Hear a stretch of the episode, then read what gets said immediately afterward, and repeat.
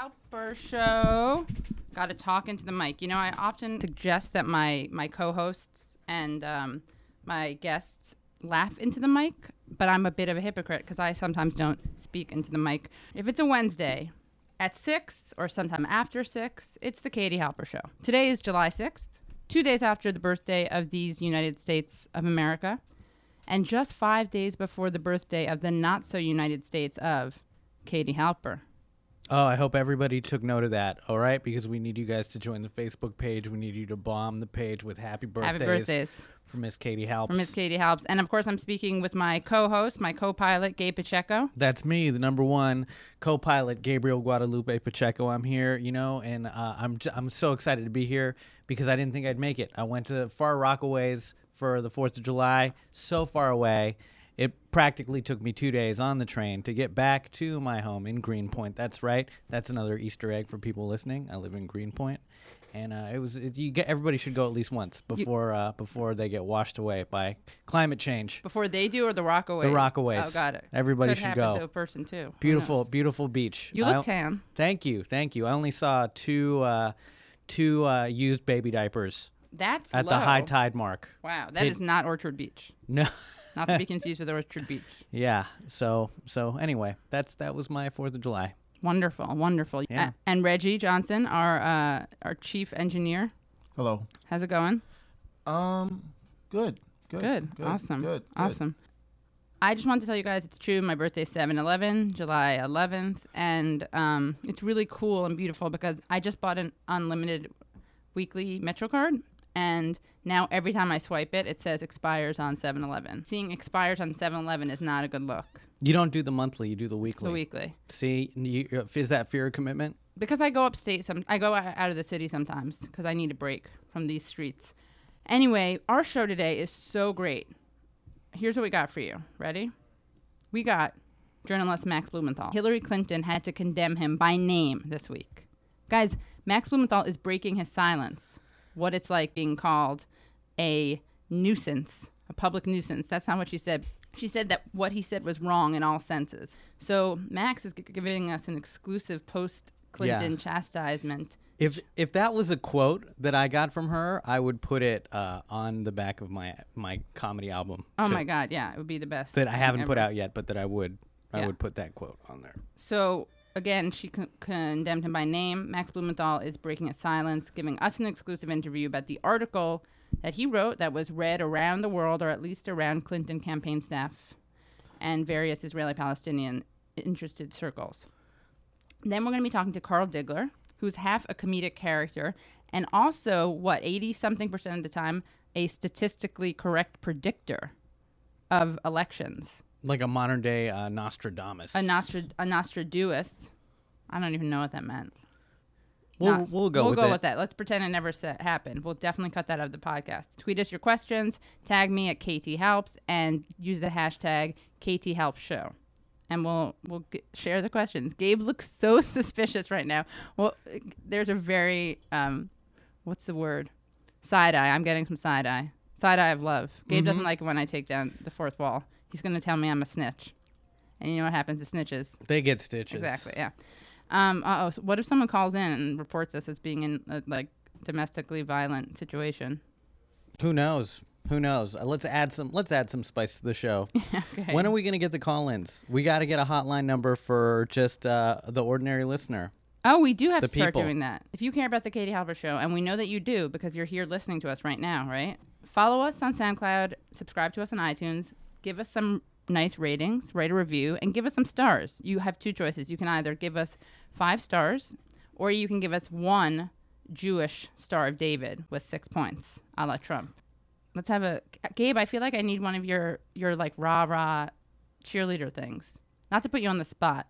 What What's going on? Are we? Do we need to get our Yes. first guest in here? Um, almost. I need what to set What are we them gonna up. do? What are we gonna do? Before we do that, I want to just say, uh, you know, I you know I woke. I'm sorry if I'm a little bummed out today. You know, the No, first thing I you're do not is I bummed. wake up and on Facebook I see uh, uh, just more instances of police brutality uh, every day, and uh, you know I just feel like uh, really bummed out about what just happened in Louisiana with um, Mr. Sterling uh, being killed on film on video uh, by the police down there, and just I just hope that we have an opportunity to uh, address that and uh, address the issue of police brutality in this country. Uh, and I hope that our presidential candidates um, talk about that. They're not going to talk about that. You don't think so? No, they won't because it won't be in their best interest. They're just going to ignore it like they usually do and keep it moving. They're going to act like everything is all right, everything is equal, everything is okay.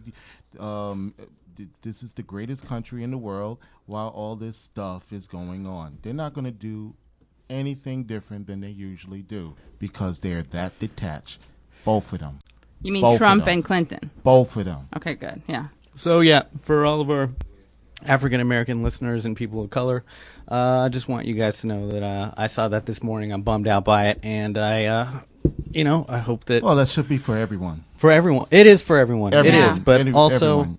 yeah, Because also the people who do it, who are of all um, backgrounds, a uh, rainbow a coalition, rainbow of, coalition of of, police brutality Yeah. um, c- offenders, brutalizers. brutalizers. Yeah, of police brutalizers. Um, yeah, we, we want to make sure everyone knows about that. You know what? I asked Gabe f- to give us an upper, and did he did he deliver or what? I mean, it, c- I, am I'm, I'm only sorry that there's not a major was- genocide or Holocaust that was- also it happened was- today. It was poignant. It was poignant. I definitely had an emotional response. Um, so Maybe not the one you want, but you got one yeah, anyway. exactly. Yeah, I mean it was the opposite direction, but sometimes you need that because now that I went all low, I'm gonna have to go high. Um, are we are we ready to bring on our first guest? I just want to tell you something about Max. Max Blumenthal. This is a guy who's always getting people in trouble. He's a notorious. he's notorious, and he's been called um, anti-Israel. He's been called one of the world's most noxiously self-hating, virulent anti-Semites. He's an author, a journalist, and a blogger. He's a senior writer for Alternet and formerly a writer for the Daily Beast, Al Akhbar, and Media Matters for America. He's the author of three books Republican Gomorrah, Inside the Movement That Shattered the Party, Goliath, Life and Loathing in Greater Israel, and The 51 Day War, Ruin and Resistance in Gaza. Republican Gomorrah, which was so so good. I think that everybody should read it if they want uh, background and sort of like the uh, psychosexual nature of the politicians in the Republican Party. Max, you there? I'm here. Max, thank you so much for joining us. We just read your bio. You missed it, but you probably know all about it. Well, uh, it's good to be on with you, and we need to eliminate this echo because Oh, I'm echo. Yeah. self and I do we hate the sound of my own voice. Oh, wow. So you are self-loathing. That- It's just not about being Jewish. I just hate it uh, on on uh, speakers, but in person, you know, the um, self-loathing is gone, and I'm very narcissistic. Oh, okay. What's up? What's up, Max All right. Blumenthal? It's me, Gabe Pacheco. I'm here in the building too. Gabe, good to hear from you. Oh, I got the echo again. Uh oh. Uh, yeah. What are we gonna do about that? Uh, you know what, Max? You're not in Gaza. Things are not so bad. you know what I mean? Next, that's what I'm gonna say. Anytime if Max says anything, uh, plaintiff, I'll just be like, really? Well- Sounds like a lot of non-Palestinian privilege. Well, right he there. should know that his work is respected here at WBAI. Right. And his name is very familiar to the listeners here at uh, WBAI because he definitely speaks truth to power, and he speaks, he speaks it because it's the right thing to do, and not just because is sometimes it may not be the populist thing to do, but he definitely does the right thing. Max, did you hear that? You just got a great blurb from Reggie Johnson. Do you know Reggie? I, I don't, but I, want to know him, and I think, uh, you know, I want to know him more than I already know you guys. So, You want to know him more than you you know, know he's got it, a right. he's got a smooth voice, Yeah. and I got a better endorsement from him than I've ever gotten from you. So I'm Oh, just gonna be Max. I've been I've waiting been, on that after the show. I've been tracking you down for to come on the show for for years, ever since uh, the, the the second uh, the temple. Ever since the Bar Kokhba rebellion. yes, the Bar Kokhba rebellion. Yeah, I, he was such an angry guy. Such a such Yeah, he had a lot of well, high tea. If you want to call it's it not high like tea, there is- tea. Anything like Masada in present day uh, in the present day Middle East. right or Mossad. You're welcome. Well, that's what I thought that clicking sound was. What?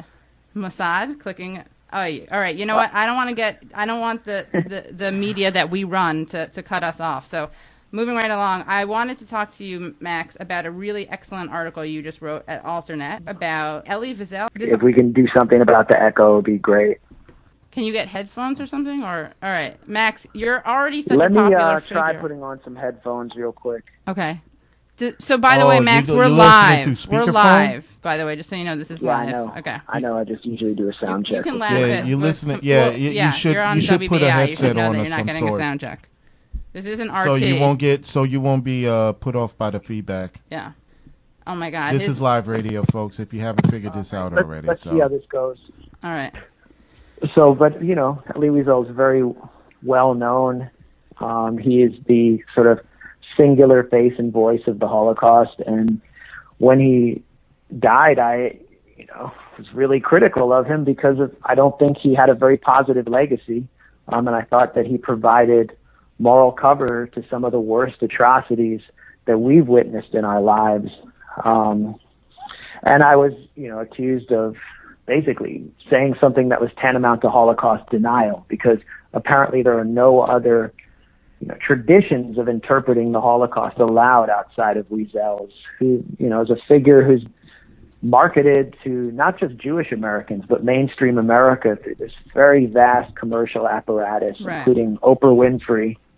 Um, and, you know, there's, it's, it's, it's not a coincidence, um, that you see kind of criticism from people on the margins, criticism that's indisputable um, about his support for military interventions in the Middle East, his incitement against Palestinians, and fulsome praise from the elites who really relied on him for, for political cover. And that was really what I was trying to get to in my piece for Alternet. And the article is called "It is important to have perspective on Elie Wiesel's legacy." Officially remembered as a moral giant, Wiesel provided cover to the invasions and occupations that have devastated the Middle East. It's pretty understated, but No, uh, but I mean on tw- on Twitter, I was more scathing, which is you know what happens on Twitter. right. know, Or when you're doing our show and, and hear an echo. uh, that would be a scathing attack on you that I'll save for off air. Oh, that that we are we thought we already had it. Wow, thanks for the self control, Max. No, we do appreciate it.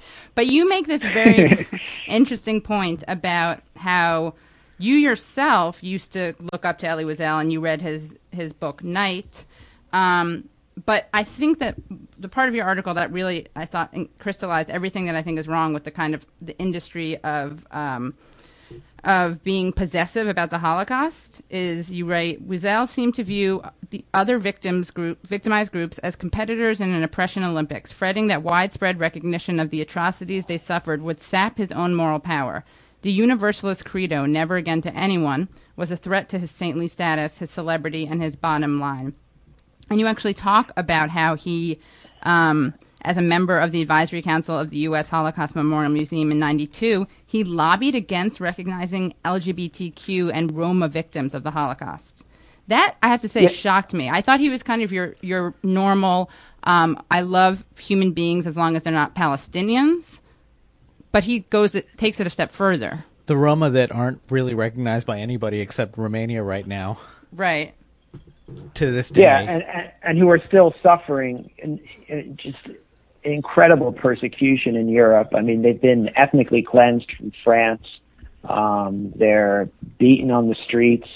Um, and there's this enormous, there's this huge tidal wave of incitement against them that kind of parallels the incitement you hear against refugees from the Middle East. So this is this is true. Uh, Elie Wiesel saw Roma and gay victims of the Holocaust as people who could, as groups that could possibly compromise the uh, moral, his own moral power as a Jewish survivor as of the Holocaust, and who um, would compromise the um, kind of recognition that the recognition that Jews had gained as the ultimate victims of history.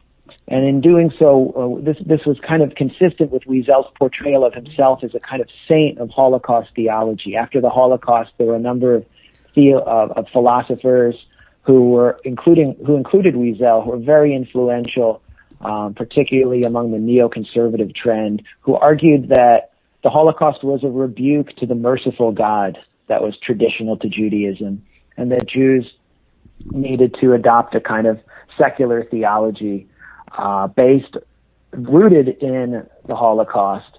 Um, history there was pre- in history there was pre Auschwitz and post Auschwitz. Right. um, and the Holocaust kind of hovered around it and existed outside of it, and it situated Jews permanently within the confines of the anti-Semitic gaze of the Gentile other, uh, which is incredibly dangerous, and it also fueled support for Israel as this kind of walled-in Spartan state that would protect Jews from another Holocaust. And Wiesel was the kind of the figure who could commune with the souls of the dead of the Holocaust, someone who He literally who said that, right? understood.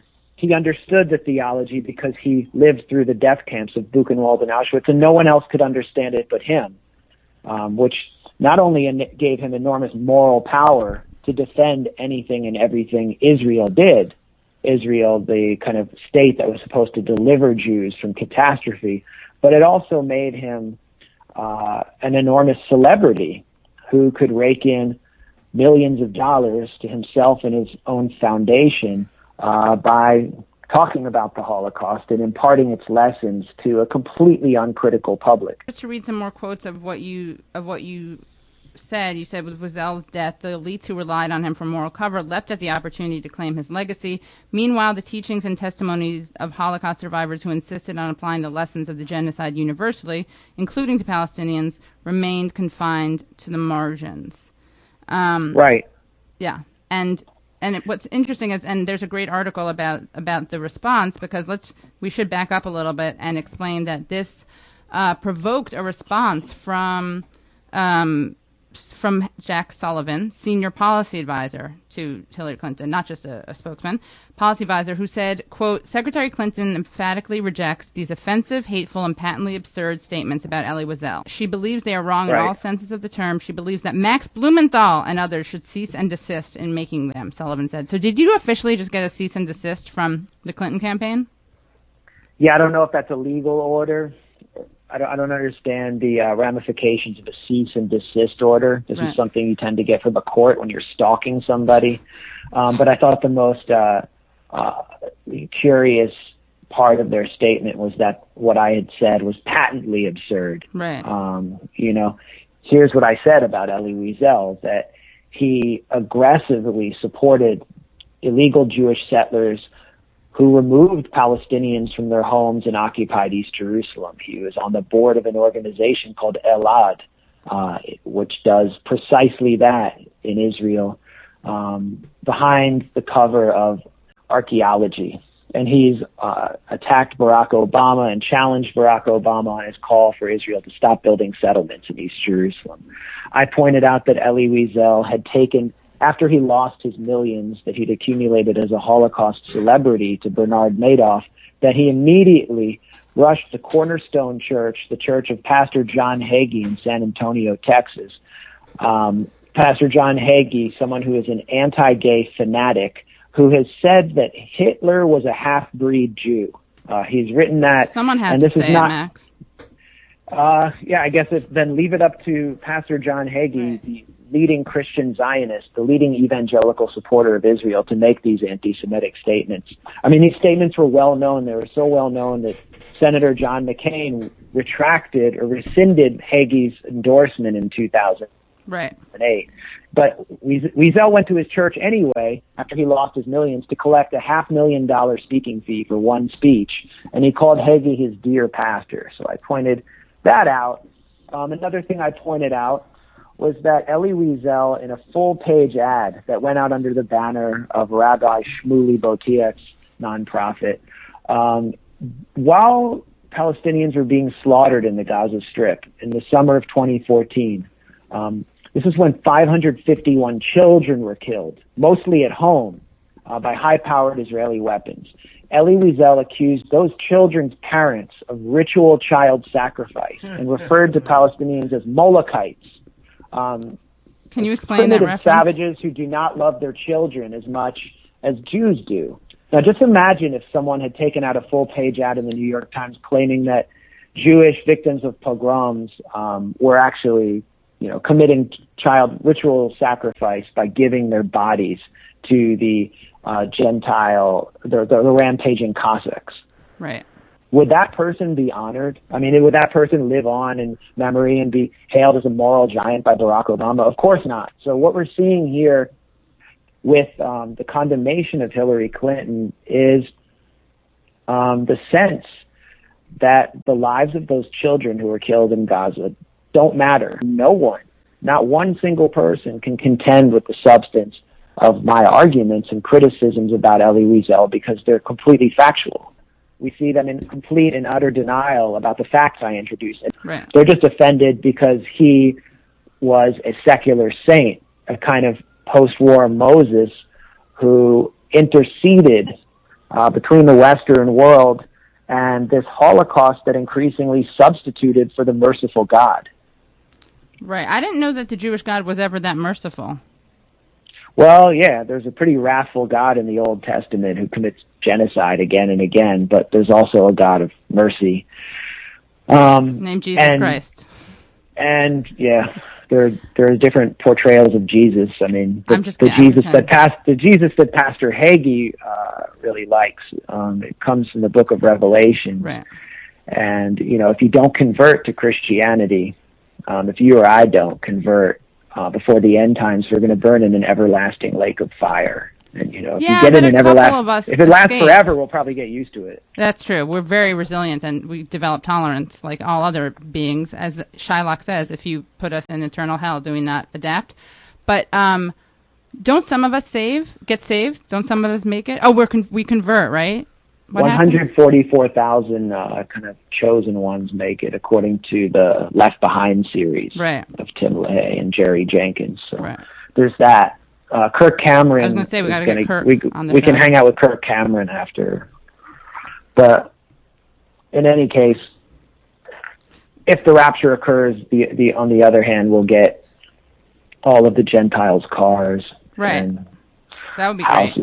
Didn't um now how did you find out that Hillary Clinton's um someone from her campaign and a policy advisor of hers, Jack Sullivan, how did you find out that he had responded to what you had written? Oh, that, that's actually a good question. I mean, I found out because it was printed in the Jerusalem Post, but I, I mean, the, the question is, how did they decide to denounce me and why? Right. Um, and you know, one question I have is whether the Jerusalem Post actually reached out to them for comment. Um, but the outrage was completely confined to the right wing. I mean, Rabbi Shmuley Boteach was, who was, you know, a far right figure, ran for a, as a Republican in Congress in New Jersey, and you know, couldn't get elected dog catcher, so he lost. You was just quoted Donald funded Trump. That's what Donald Trump said about Marco Rubio. Love it. Great callback. Well, you know, a little Shmuley uh, couldn't couldn't get elected either, even though he had millions from Sheldon Adelson. Right. Anyway, the point is, he was he was sending out mass emails demanding Hillary Clinton denounce me. Uh, Breitbart had an article that had trended on Facebook, or my name trended on Facebook. Oh for yeah, you were days, trending on Facebook. Thanks to that article. Mazel tov. Yeah, I mean, who cares that like hundreds of Iraqis were killed in an ISIS bombing? Like my name trended. You're much more over Elie over Elie Wiesel. But um, the, the the question is not only how did they come to denounce me, and I think it was through right wing pressure uh, and pressure from the pro Israel donors who surround her, figures like Haim Saban, who Mm. provide a substantial amount of individual contributions to her campaign. Um, and it was also uh, there's there's also the question of why Mhm. because you know I met Hillary Clinton once in my life. I was 16 years old. We spoke for about 30 seconds. I have no relationship with her. Um, the person who has a relationship with her is my father, um, and so you know, if the children of people who are, um, you know, and my father has been an advisor to Bill Clinton and has some has a role on the Clinton campaign. I guess an outside role. Um, so I mean, it's kind of a bizarre, attenuated connection, but they felt compelled to denounce me because of the right wing pressure, and it shows who can pressure Hillary Clinton. Mm. Uh, she has fought tooth and nail to resist left wing pressure uh, from Bernie Sanders and his supporters, and that's kind of what you see over the convention platform debate, especially on the issue of admitting that an occupation of Palestine exists. Right. We had Rania Um, on last week, and we talked about that with her. And I'm just, I am blown away by the quote unquote progressives on Twitter and social media and just out and about in the open who are basically complaining that Sanders is pushing the platform to make it more progressive.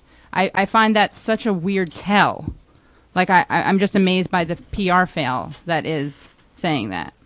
Are you? why would we want why would we want why would we want low wage workers to get paid more um, but you know the point is they've resisted this um, and you see that you know convention the the clinton um, convention platform member Neera Tanden Oh, is yeah. a perfect example of someone who's resisting progressive change but someone who has been involved for years and years and years in catering to the right wing pro Israel lobby and doing whatever they want uh, she oversaw the firing or the forcing out of several staffers at Think Progress, which is the blog of the Center for American Progress, Right. who had criticized Israel um, in factual terms and who had uh, written some really important pieces with important research about the push for a war with Iran by the pro-Israel lobby.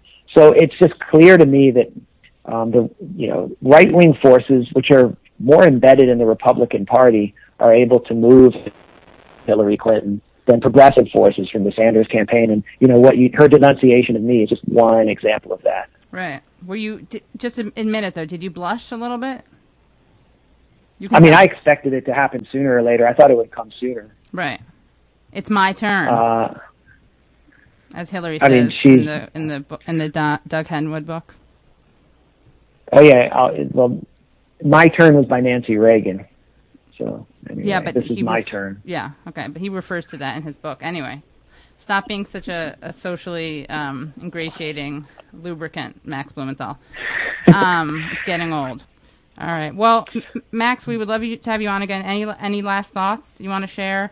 Um, what's going to happen with the election? What's going to happen with the conventions?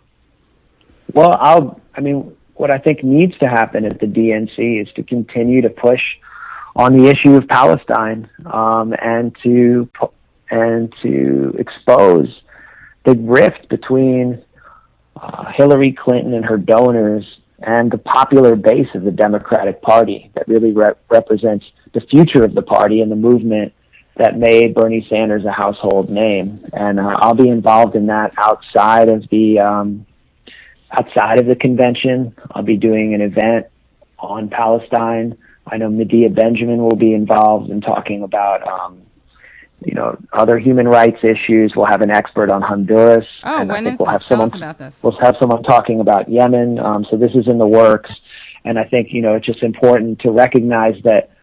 For, I mean, for me, I, I, keep, I the way I keep perspective on this is by looking at not only the poll numbers. I know Carl Diggler is an expert pollster, um, which show that a majority of younger Democrats uh, do do not favor Israel over Palestine. That they did not support Israel's assault on the Gaza Strip in 2014, which left 100,000 homes either partially or totally destroyed. The assault that Elie Wiesel fulsomely supported. Um, and that most people in the world, when I travel outside the United States, agree with me wholeheartedly that Palestinians deserve equal rights. So this is just one issue we can push on. The, the minimum wage is another issue. Climate change is another issue. Keystone XL is another issue. TPP, Right. all of the all of these issues uh, are opportunities for people because Hillary Clinton is out of step with her base and with the future of her party, Max, and she's catering entirely to oligarchs. Yeah, but uh, it's easy for you to say that because you're a man. Uh, something that you don't get because you're not a woman is that um, oligarchy catering is actually like we can't re- we're not socially accepted if we don't do that. Like we can't get a date. Right. Um, we just get Well, I- shunned and yeah, Yeah, you want to be where the boys are. yeah, we do. We want to be where the No. boys are. Yeah, Well, if you're if you're with, if you're for Bernie, you want to be where the boys are. I know. I'm Um, already there. That's why I am with Bernie. And you know, there's a special place in hell for people who are disgusted by rising inequality. I know, and But it's right I- next to. It's not as hot as this the place in hell for um, people who justify sanctions against Iraqis that kill 500,000 children, and that, of course, is where Madeleine Albright will be spending her time. Too soon, too burnish. Bernie. In any Bernish. in any case, uh, if there's any silver lining here, it's that I'll no longer be falsely accused of being a friend of Hillary. Oh yeah, you guys, this is breaking news. Max Blumenthal no longer uh, falsely accused of being a friend of Hillary. And I have to say, Max, we hung out a little bit at the DNC in 08, and I have to say you've come a long way. Uh, well, so have you. Thanks. oh, lovely times. Okay, well, Max, thank you so much for coming on the show. We'll talk to you again. We'll talk to you more about the, you know, we talked about the political side. Next, we have to look at the personal side of what it's like to have never have been friends with Hillary Clinton and ha- and losing that friendship that never was there. Because I imagine that's a real blow. It's you know it's absolutely devastating. I'm definitely going to make a clip out of this. Um, All right. All right, and Max Blumenthal, you're just Max Blumenthal on Twitter. Follow him, and I also want to suggest that you read um, Speech Boy on Twitter or Michael Cohen because he has some really persuasive um, ideas about the insignificance of minimum wage and how it really doesn't matter. Um, it's all symbolic, which makes the fact that Clinton's people fought it so hard that that much weirder. Yeah, I'm f- I'm familiar with him through. Uh, well, no one's familiar with him through any writing he does, and I don't know what his job is, but I'm familiar with him through his notion that Jews who disagree with him are anti-Semites. Yeah, Um, so uh, yeah, follow him for a good, uh, for a good time. you know, a good hate browse. Yeah. All right, thanks, Max. All right. Thanks, Thanks so much for having me. Thank you. And everyone read Max's article on the Alternet. Follow him on, on Twitter. Guys, Max had to leave early. I mean, not early, but he couldn't stay because he couldn't hang. Because we have a guest in the studio right now. You may have heard of him. His name is Carl Diggler. And he's a man of mystery, of talent, of predictive powers. And again, he's someone who really likes to see both sides. He has a site called 638. And he also writes at cafe.com. Carl, welcome. How are you doing, fam? Oh, we're so good. Thanks so much for coming. And like, I really, how old are you, Carl, if I can ask you?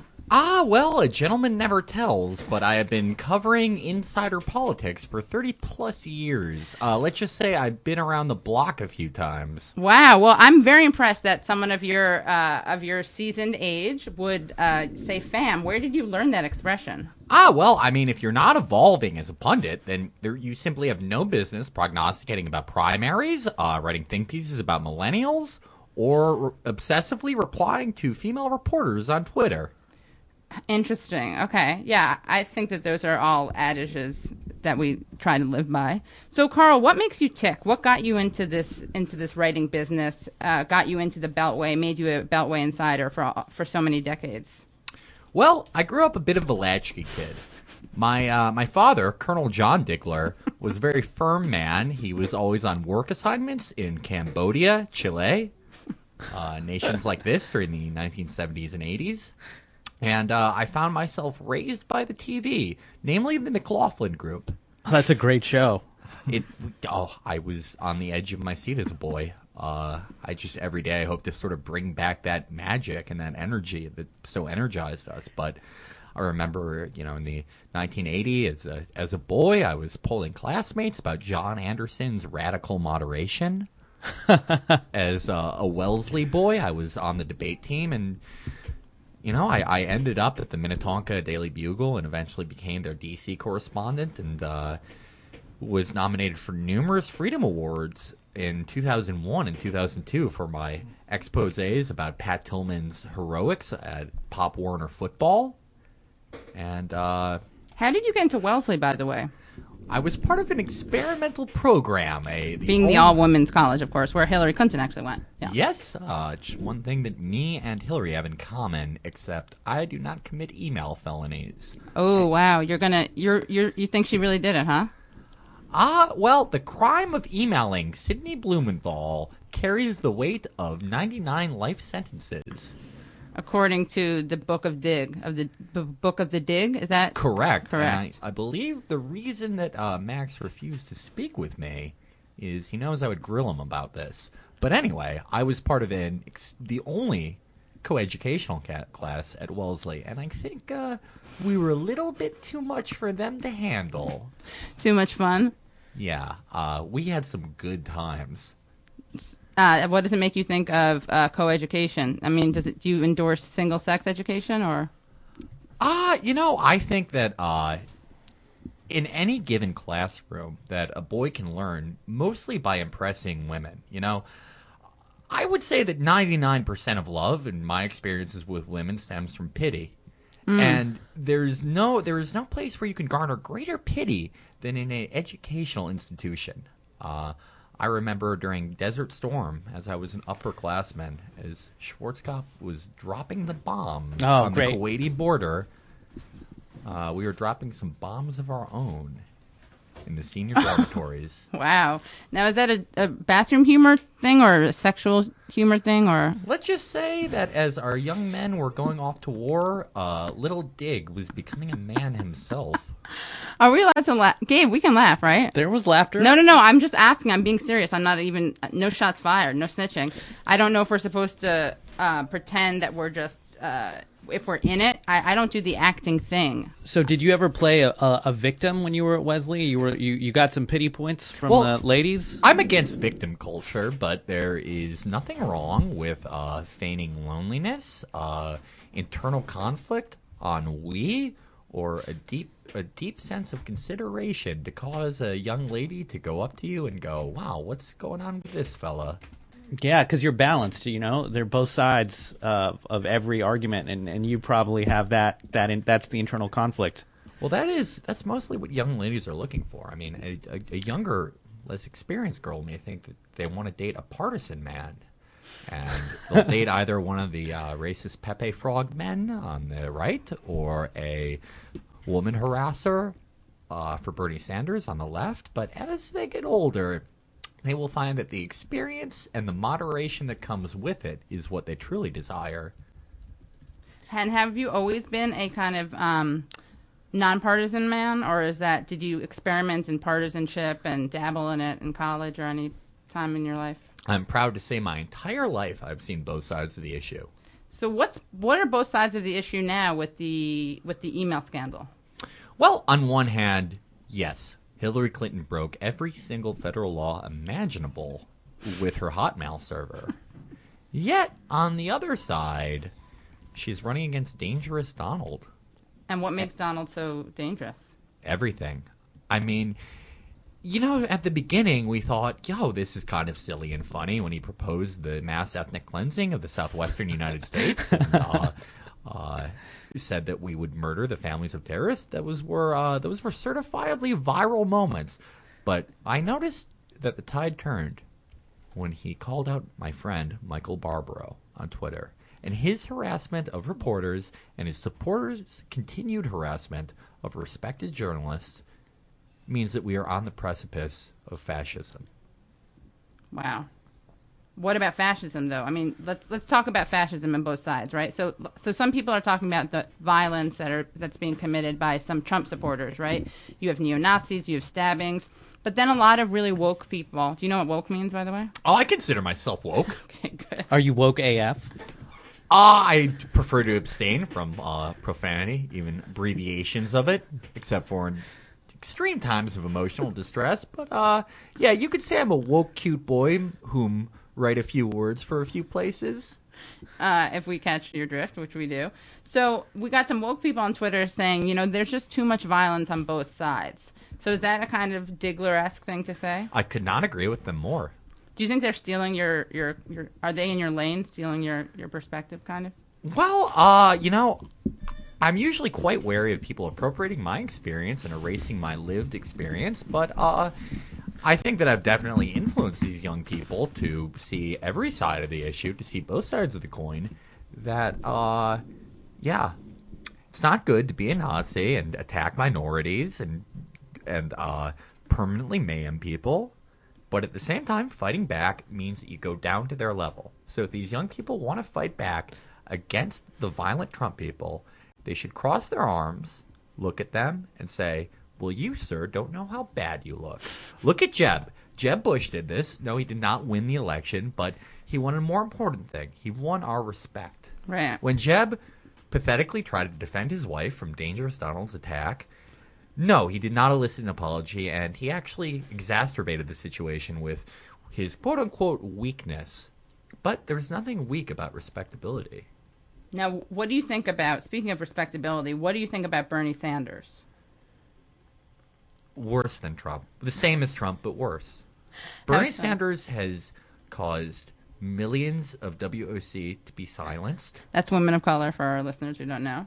Uh, the Bernie Bros are incessantly in my mentions. Uh, I will say one critical thing about their candidate. It's very impartial. I will say that perhaps Bernie Sanders should wander off to a mountain to die of old age.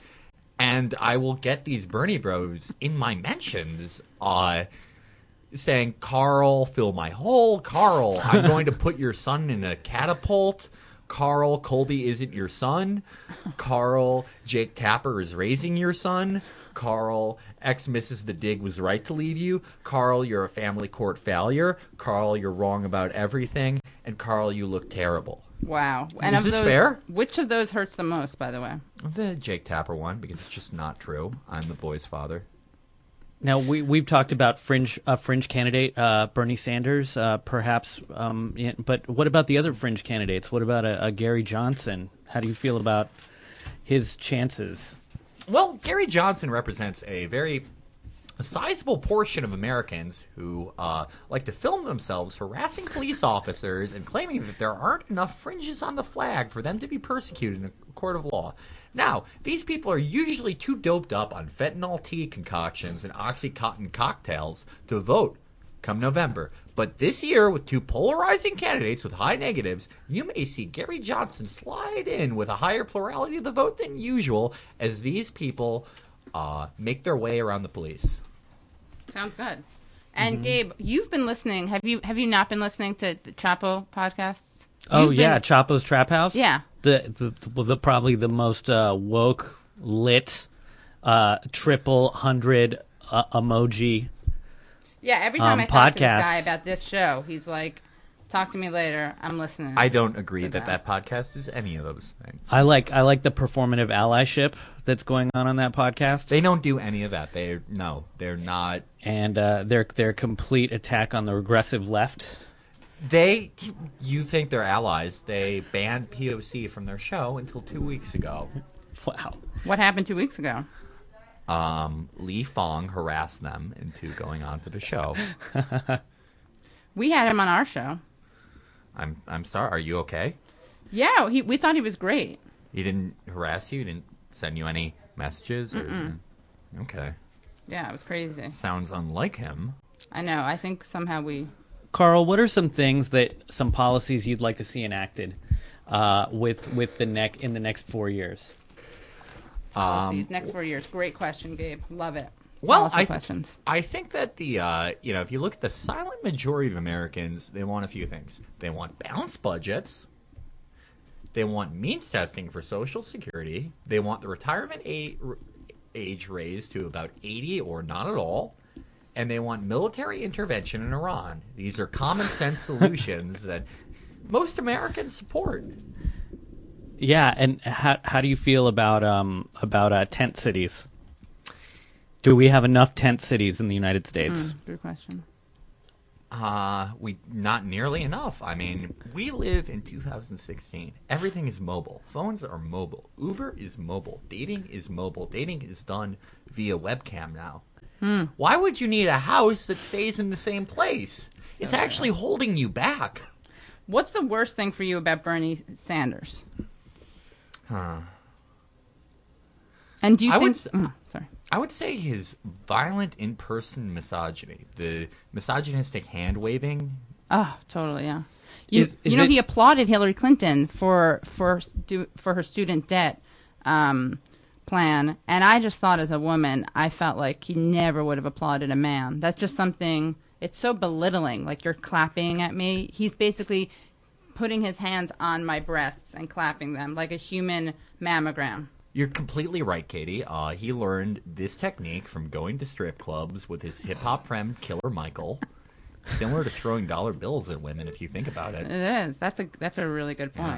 Well, uh, Carl is going to be with us not just now, but we're going to have him at our live show today at 388 Atlantic at the Brooklyn Commons. So if you have any questions for Carl, make sure you tweet at him, and his his uh, handle is at Carl underscore Diggler, or at me at KT Halps, and come on down to the show. But Carl, what are you excited about in life? What's your dating life like? What's the things that like? What makes you get up in the morning? Well, what makes me get up in the morning is, uh, you know, a few things. Primarily, my son, my my son Colby, who's just a perfect round boy. I see myself in him every day, and he's He's like a little doughy sphere. yeah, he's a perfect boy. He's a perfect boy. How old is Colby? Colby is thirteen. He just turned thirteen. Such a tender ago. age. Yeah, difficult time. He's going through puberty now. Yeah, I remember when I was thirteen. Were you sexually active at that age? Uh, not with other people, but you know how it goes. Hands-on experience. Yes, got it. You know, you can't love other people until you love yourself. That's exactly right. Self care is one of the most radical things you can do. radical feminist things, That's right. anti-racist. That's right. Um, so guys, come on down to the show. Carl Diggler is going to be on it. We're going to be talking to Natasha Lennard. We're going to be talking to Brendan James. Um, she is wonderful. She writes a lot about Brexit. He's wonderful. Carl, I don't know if you get along with him or if he's too kind of um, um, in your face for your, your kind of more fair and balanced style. Brendan is. He could be a nice young man. He chooses to uh, to associate himself with harassers, but uh, I will I will tolerate him. Will Well- Natasha be wearing open-toed shoes? Hopefully, she will be. I'm not All sure. right. Um, and I just wanted to say that I think you'd be proud that, um, or upset and nervous. I, I tweeted something the other day that that per, that made Joan Walsh tweet in response. Uh, I don't know what you're go- whatever you're. I'm rooting for you, Katie, to get through whatever this is. You're terrific. So you and Joan should talk Well, about. well, when she said that, she represented all white people. She is the ideal spokesperson for the white race, and uh, I admire everything she has done. yes, The, thank you. the golden mean of whiteness. Yeah, the Yeah. cream, the creamy golden mean. It's basically between me and her who's the best spokesperson for white people. But uh, What do you think could bump you over the edge?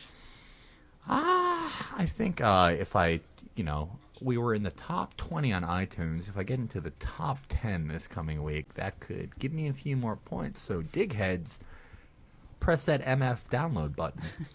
And where can people find your new uh, podcast? It's the Digcast on news and politics in the iTunes podcast section. Awesome. Um, okay, and guys, follow us on SoundCloud. Subscribe to us on iTunes. This has been great. We love seeing you. We're always around. We're always happy to talk to you. Carl Diggler is the best. We're going to see him tonight. Gabe and Pacheco. I'm Gabe Pacheco. You can follow me at Gabe underscore Pacheco on Twitter. See you guys next week. Stay woke. Bye, everybody. Bye.